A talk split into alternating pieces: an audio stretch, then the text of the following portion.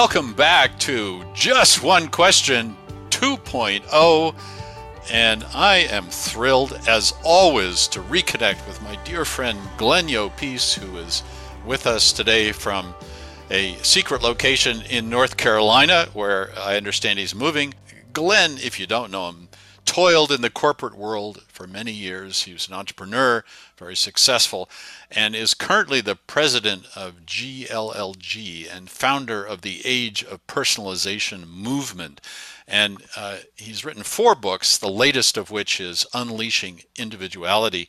Um, which connects obviously with this age of personalization idea. So that's why I've got him on. I want to hear more about that. But first of all, Glenn, tell us how you're doing. I'm doing great, Nick. So glad to reconnect with you. Um, you know, just one question really gets to the core of trying to solve big issues in very limited amount of time, which I love this format and I'm glad to be a part of it. Thank you so much. And and uh, yeah, let's uh, let's get right to it. So, what are you excited about? It? What is this age of personalization that you're uh, that you're working on? Well, it really boils down to what everyone's experiencing, Nick. That it's become less about the institution defining the individual and much more about the individual defining the process towards a shared mission. I mean, it's incredible that it took a pandemic to enable what is now the inevitable reality. The individual has control, the employee has control. Large institutions have given them reason to leave. And now we're all trying to figure out how to keep them, let alone trying to recruit them. And so the age of personalization is about just, you know, just challenging the status quo on how we learn, work, lead, and conduct business. That's fantastic. And uh, give us just one example of, uh, let's say I'm an enlightened leader, and I and I believe in the things that you say, and and I want to do something to unleash the individual power in my organization in ways that it hasn't been before. What's one thing? What's one thing I should start thinking about to make that happen? I'm just going to give you five simple questions, hmm. and here it comes.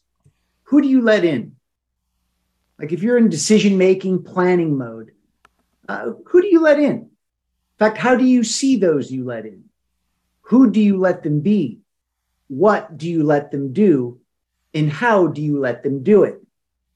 You see, in the age of standardization, we wouldn't be even thinking about those things because people would have to stay inside the box that they've been given to do what they're being told to do. But in today's age of personalization, it's not just about your experience, it's about your life experiences. It's about knowing who you are as an individual and how you can best contribute.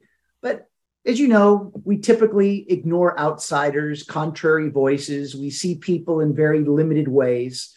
And we, in fact, force them to assimilate uh, so that they feel as if they're moving up the ladder when all they're doing is becoming a puppet in the process. And so we need to immune people from these old, outdated standards of the past. And so when you ask these five questions, this is how you really begin to not only break down the components of what individuality is all about, but you're actually measuring inclusion at the same time.